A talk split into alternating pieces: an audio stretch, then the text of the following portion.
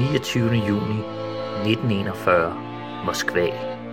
En bilkortege ankommer sent om aftenen foran forsvarskommissariatet. Ud træder Stalin og flere højtstående medlemmer af politbyrået. Stemningen er trykket, og Sovjetunionen står i den værste krisesituation, den nogensinde har stået i siden revolutionens udbrud. Blot en uge forinden har de tyske styrker indledt invasionen af Sovjetunionen, og i løbet af ganske få dage har de indtaget Minsk, hovedstaden i Hvide Rusland, og derved er vejen banet for, at de tyske styrker kan køre direkte til Moskva og dermed vælte Sovjetunionen. Stalin har netop fået at vide, at to dage forinden er Minsk faldet, men der er ikke nogen, der har sagt noget til ham. Kan han overhovedet stole nu på sin egen forsvarskommando, hvis de ikke kan viderebringe så vigtige oplysninger til ham?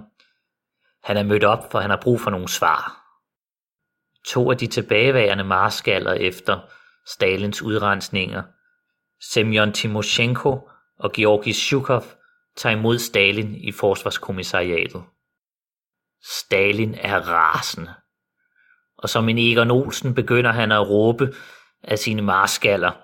Talentløse nulliteter, regimentskrivere og småskrædere.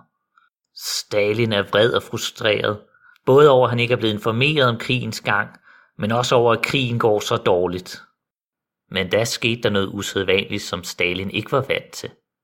Marskallerne råbte tilbage, og Zhukov bandede af Stalin og bad Stalin forlade stedet og ikke gå og forstyrre de militære fagfolk i deres arbejde. Under almindelige omstændigheder ville det at råbe af Stalin på den måde have medført en øjeblikkelig dødsdom. Men denne gang skete det ikke. Stalin vendte sig derimod mod døren og forlod stedet uden at sige farvel. Mens han gik ud, råbte Stalin. Lenin efterlod os en stor arv, men vi hans aftager har pulet det hele væk. Da Stalin marcherer vredt ned ad trapperne mod bilkortegen, henvender Laurenti Beria, sikkerhedschefen for NKVD, det hemmelige politi, så til Stalin. Beria er ophidset. Han frygter, at militærkup kan være undervejs. Det ligger mellem linjerne, at Beria spørger om lov til at likvidere disse upålidelige generaler, som har holdt informationer hemmeligt og sagt Stalin imod. Men Stalin forholder sig tavs og sætter sig blot ind i sin bil og kører hjem til sin villa. Imens kører Beria videre til NKVD's hovedkvarter og afventer. Stalin ved, da han sidder alene i sin villa, at døden hænger over hovedet på ham, men han ved ikke, om døden skal komme fra hans egne generaler, eller om den skal komme fra den tyske hær, der er på vej mod Moskva. Men hvordan var Stalin havnet i den her kattepine? For som vi hørte i sidste afsnit, så havde Stalin nu kravlet op på toppen af Sovjet. Han var blevet enehersker. Men for virkelig at undersøge det her, må vi grave ned og spole tiden lidt tilbage. Stalin var jo et magtmenneske, og han havde sikret sig al magt i Sovjetunionen. Men det var jo naturligvis ikke nok. Han ville have verdensherredømmet. Og det går meget godt i spænd med, med kommunismen, som søger den internationale kommunisme, altså det skal gå hele verden rundt. Altså en verdensrevolution, og Europa skulle være det første sted for verdensrevolutionen. Og derfor så udtænkte Stalin en, en storstilet plan. For i hvert af de europæiske lande blev der oprettet kommunistpartier, som på en eller anden måde havde en kontakt til Stalin igennem en paraplyorganisation, man kaldte Komintern. Formålet med Komintern, det var at eksportere den kommunistiske revolution til hele verdenen. Blandt andet gennem militære midler. Og en af midlerne til at bane vej for revolutionen, det var at destabilisere Europa. Det var at så splid og plante konflikt internt i Europa. Og derfor klappede Stalin i hænderne, da Hitler og fascismen opstod. For intet er så godt til at skabe konflikt som fascisme.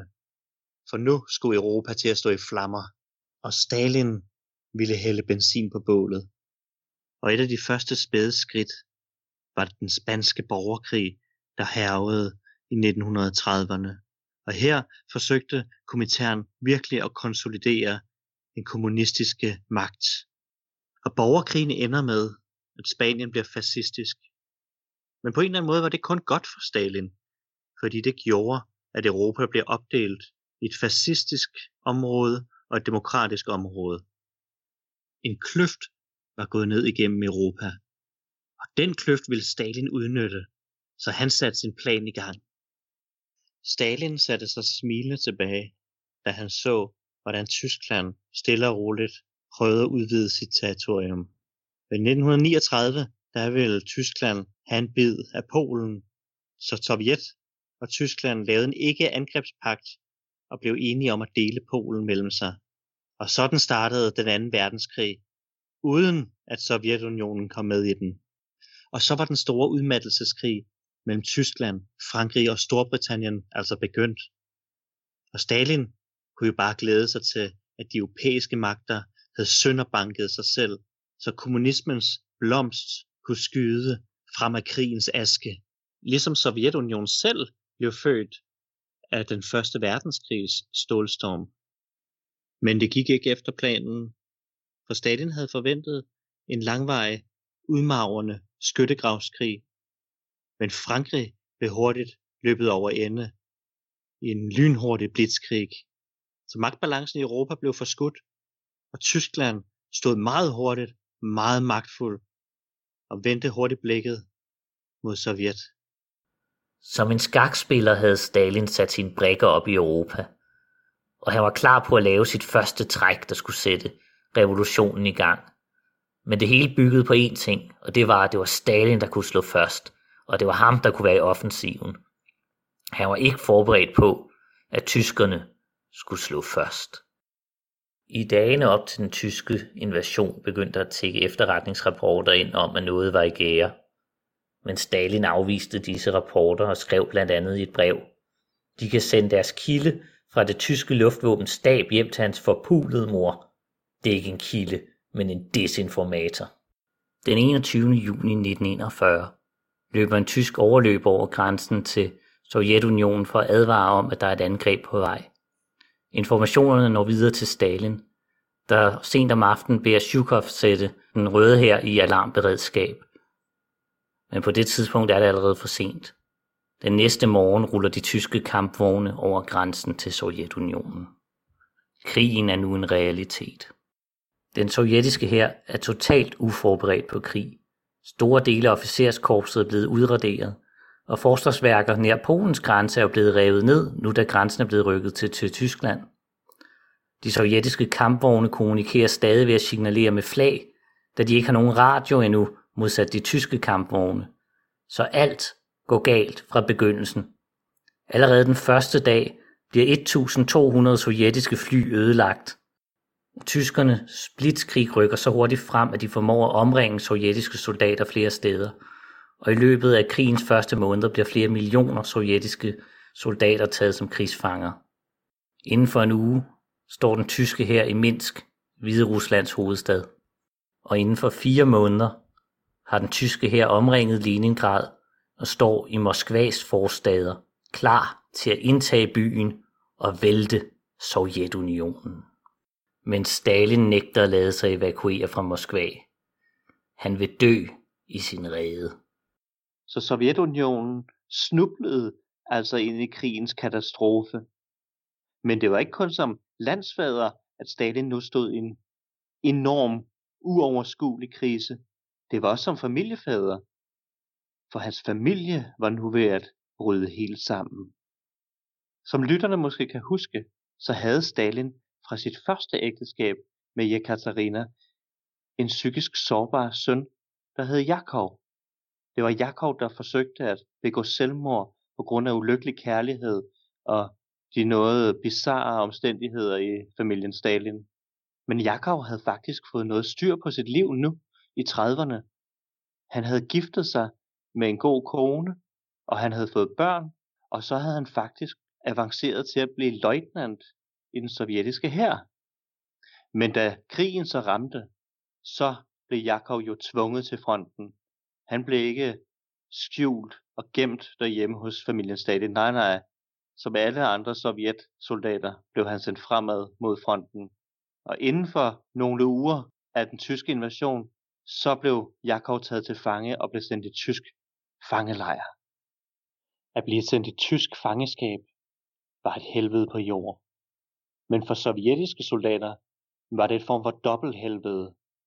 For når sovjetiske soldater blev taget til fange af tyskerne, blev deres koner sendt til fange i Gulag.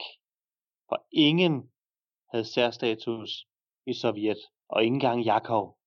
For Stalin var en hård mand. Han var så hård, at han sendte sin egen svigerdatter til Gulag. Men hans hårdhed var ikke ondskab mod hans søn eller svigerdatter. Han havde dem ikke. Han var hård, fordi han var en mand med et stort ansvar. For han kunne jo ikke give dem særbehandling. Hvordan kunne han det, når millioner af sovjetborgere offrede deres sønner og døtre i krigens helvede og redsel? Og det helvede skulle blive langt. Men i 1943, efter mange blodsudgydelser, vandt russerne slaget ved Stalingrad, byen der bar Stalins navn. Og det skulle være begyndelsen for enden på den anden verdenskrig. For her tog man også en tysk marskal til fange, nemlig general Paulus.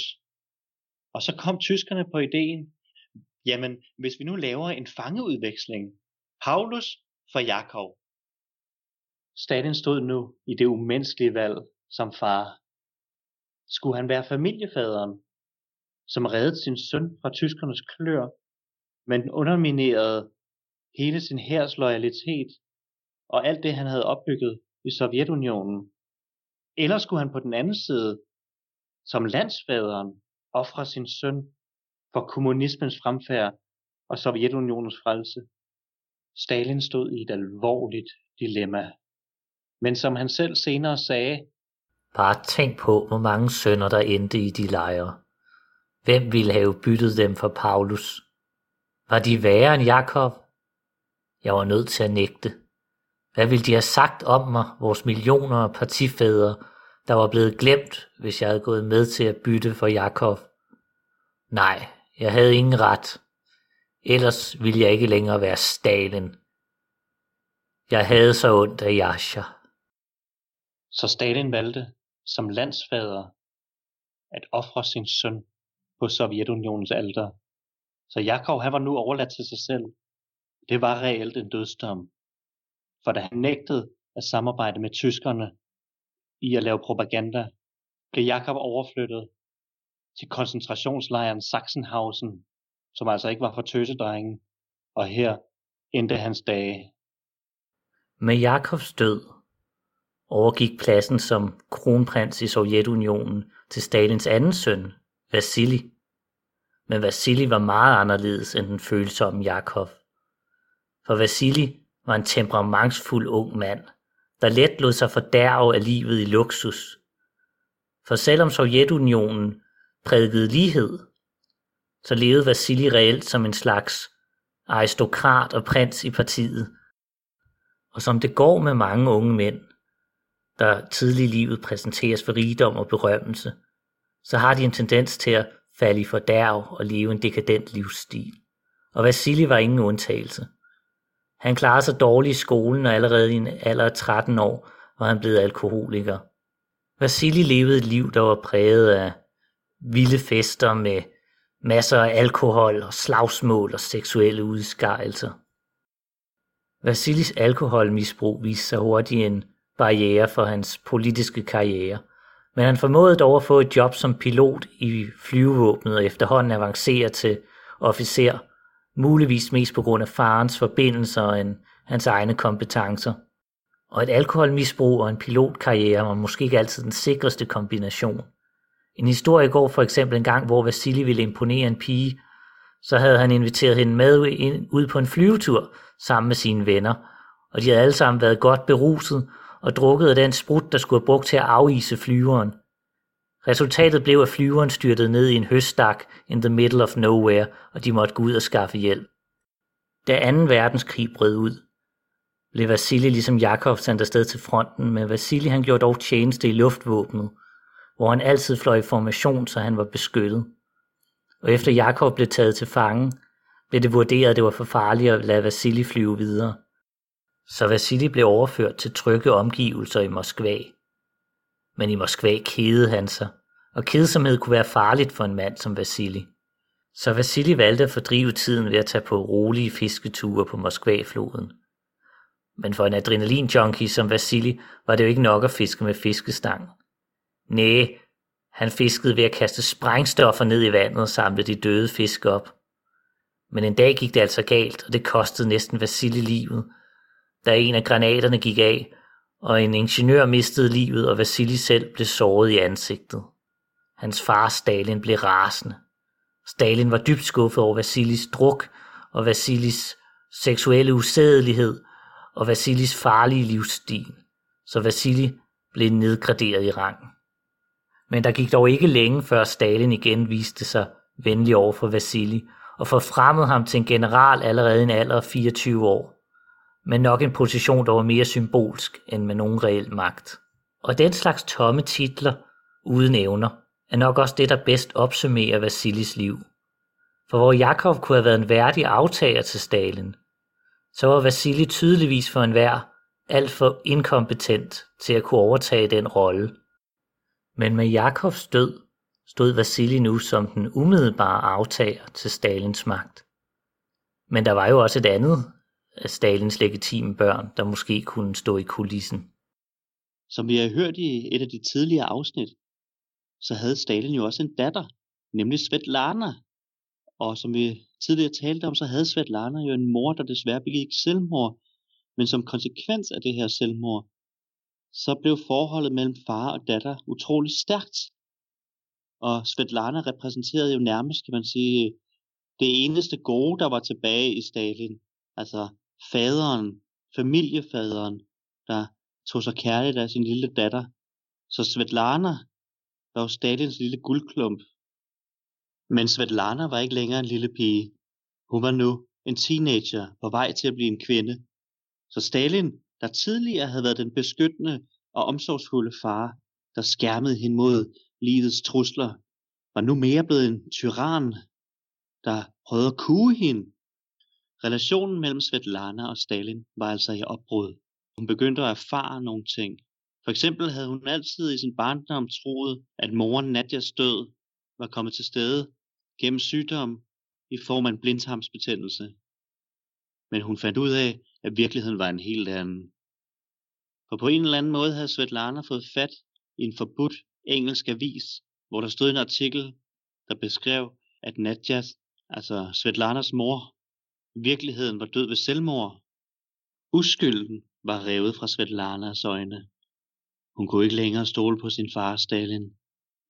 Og et teenageoprør blusser op for Svetlana, og hun begynder at tage til sin bror Vasilis vilde orgiefester og begynder at få smag for det vilde liv. Og det var altså nogle virkelig spændende fester, for her der var Sovjetunionens kunstnerelite samlet. Det var alle de store celebrities fra filmindustrien, alle de store skuespillere og instruktører. Og det var netop en instruktør, som Svetlanas hjerte faldt for.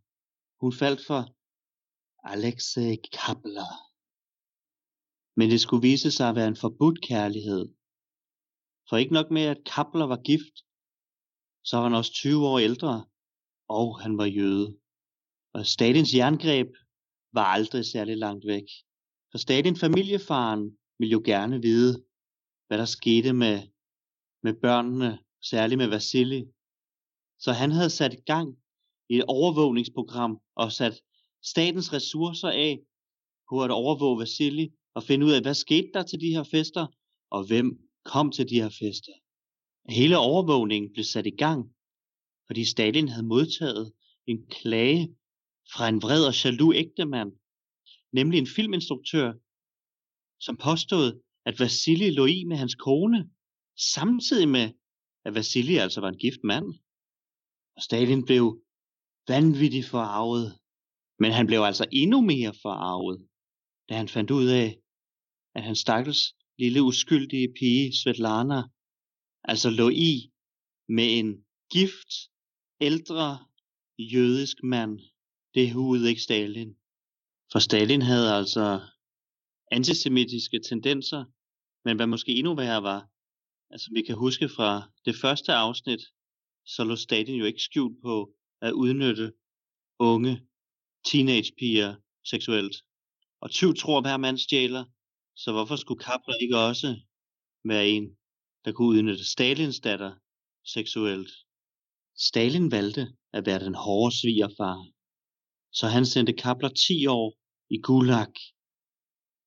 Og der er rigtig koldt i Gulag, ligesom at forholdet mellem Svetlana og Stalin blev køligere. Men der gik ikke lang tid, før Svetlana fandt en ny mand, nemlig Gregory Morozov. Men Gregory var også jøde, og det huede ikke Stalin.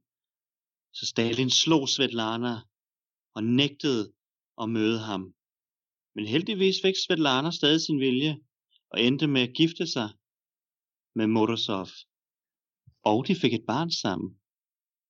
Så for Stalin markerede 2. verdenskrig den mørkeste stund i hans liv. Millioner af sovjetborgere var døde.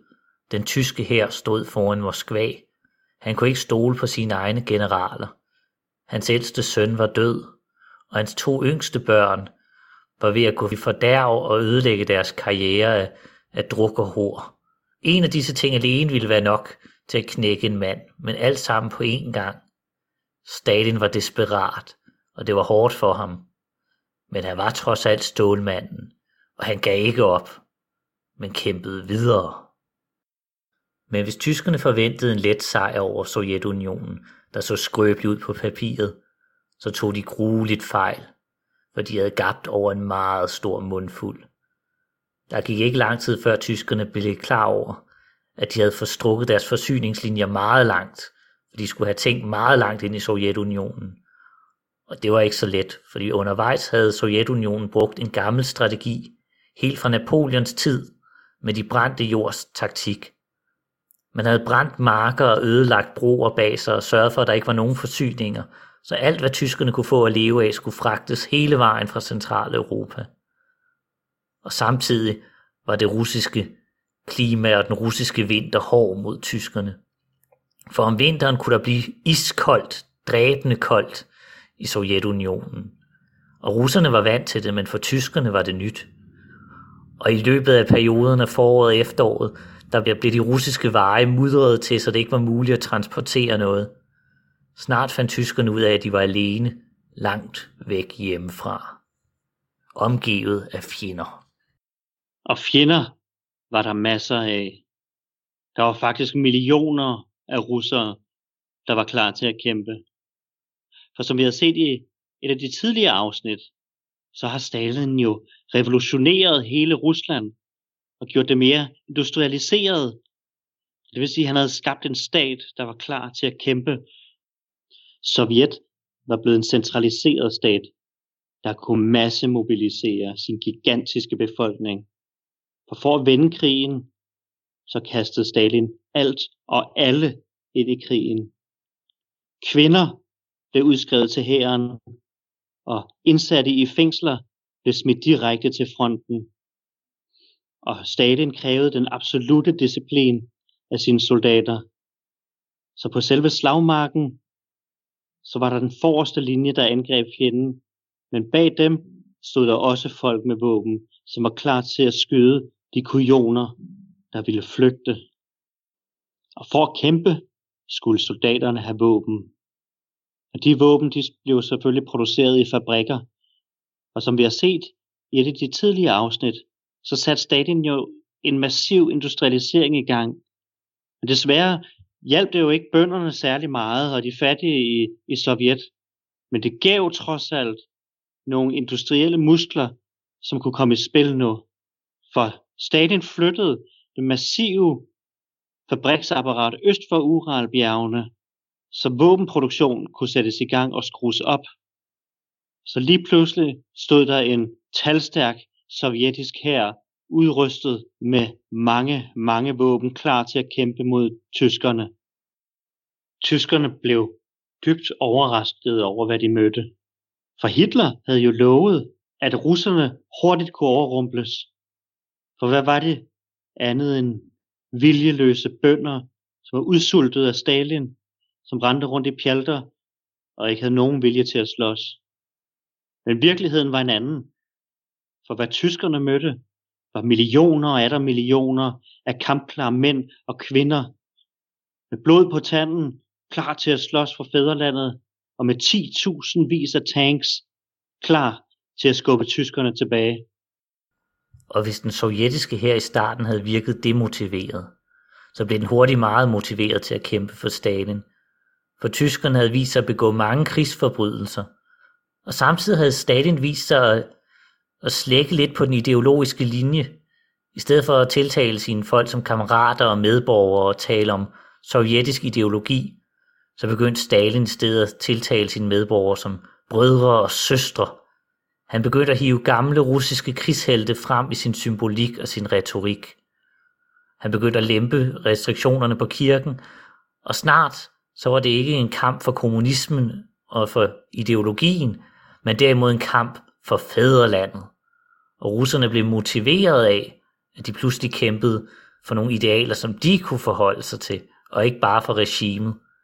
Nu var Stalin og befolkningen af samme sind og i samme båd, bundet af et skæbnesfællesskab, af at deres overlevelse afhang af, at man kunne besejre de tyske invasionstropper.